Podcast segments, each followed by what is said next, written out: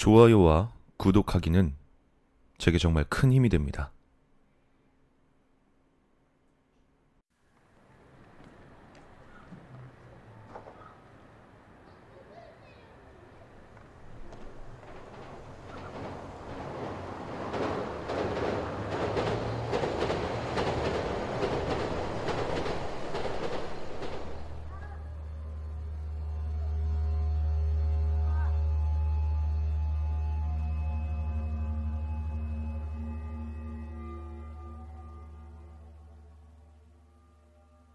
얼마 전 친구 A와 통화하던 도중 그 녀석이 했던 이야기다. 어, 근데 있잖아. 믿기 힘들었지만 솔직히 조금 무서웠다. A의 집 근처엔 강이 있었고 그 위엔 기차가 지나다니는 철교가 있다. 그 철교 아래엔 여러 명의 노숙자들이 푸른 비닐 텐트를 널어놓고 살아서 동네에선 꽤 유명한 곳이라고 한다. 노숙자들은 주로 빈 깡통 같은 고물을 모아다 팔아 생계를 유지하고 있었다. 그런데 어느 날 A가 회식이 끝난 뒤 돌아가는 길에 우연히 두 사람의 노숙자가 배품 수집의 세력권을 놓고 말다툼을 하는 광경을 목격하게 되었다. 딱히 엿듣고 싶었던 것은 아니라 지나가던 사이 시끄럽게 소리를 쳐서 듣게 됐던 것인데 둘 중 한 사람이 이상한 말을 했다고 한다. 그러니까 네 말은 지금 우리가 철교 밑에서 하는 짓을 들켜도 괜찮단 얘기야? 아니, 그게 아니라. 나, 나, 너나 그렇게 되는 날엔 끝장이라고! 알아, 이 새끼야! 그렇게 소리를 지른 남자는 경노했는지 상대방에게 달려들었다고 한다. 얼굴을 강하게 얻어맞은 사람은 넘어졌고 당황한 A는 달려가서 싸움을 겨우 말렸다. 때린 사람은 욕을 내뱉으며 어딘가로 가버렸지만 얻어맞은 남자는 거기서 웅크리고 앉아있을 뿐이었다. A는 손수건을 강물에 적셔 남자의 얼굴에 대주고 근처 공원의 벤치로 데려갔다. 그 사이 잠시 이야기를 나누었는데 문득 A가 물었다. 저, 조금 전에 그 사람이 철교 밑에서 하는 일을 들킨다고 말했잖아요. 저 그 철교 옆에 살거든요. 혹시 무슨 일을 들킨다는 건지. 그러자 남잔 얼굴이 굳으며 이렇게 말했다고 한다. 그, 그런 건 묻지 않는 편이 좋아. 어차피 변변치 않은 이야기니까. 하지만 그런 말을 들을수록 궁금해지는 것은 인지상정이었다.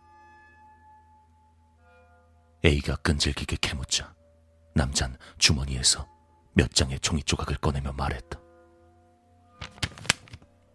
그, 그걸 말했다간 난, 난 그놈들한테 잡혀서 경을 칠 거야. 그러니까 아무에게도 말할 수 없어.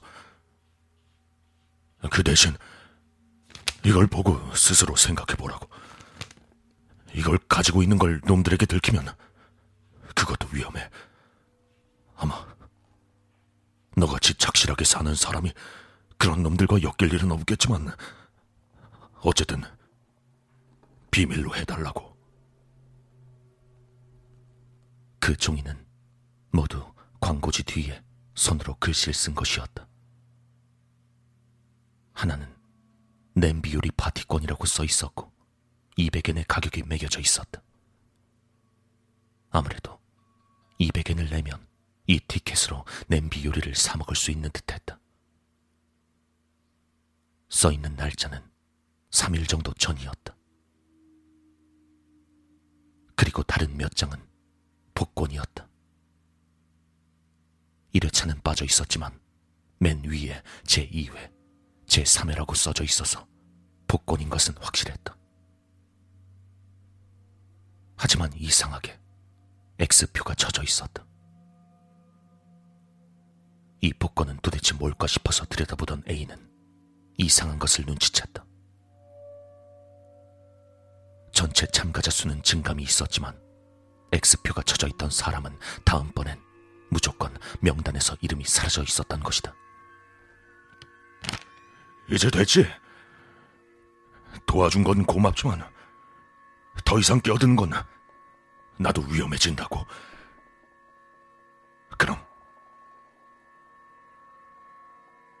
A가 한동안 멍하니 그 복권을 보고 있자 남잔 억지로 종이를 빼앗은 후 인사도 하지 않고 떠나갔다. 집에 돌아와서도 그 종이들의 의미를 생각하던 A는 기분이 나빠져 나에게 전화를 했던 것이다. 왠지 그 X표의 의미를 알 수 있을 것 같았기 때문에 내 생각을 듣고 싶은 듯 했다. 안 그래도 벌이가 시원치 않은 고물 수집인데 이렇게 노숙자가 늘어나서는 경쟁도 치열할 수밖에 없다. 아마 배조차 채우기 힘들 것이다. A는 이야기했다. 아무리 생각해봐도 말이야. 고물의 양이란 게 한정되어 있잖아. 그럴 때 한 사람이 모으는 고물의 양을 줄이지 않고 적절하게 나누려면 어떻게 해야 된다고 생각해? 아마 고물을 나눠 가지는 사람의 수를 줄이는 것밖에 없겠지.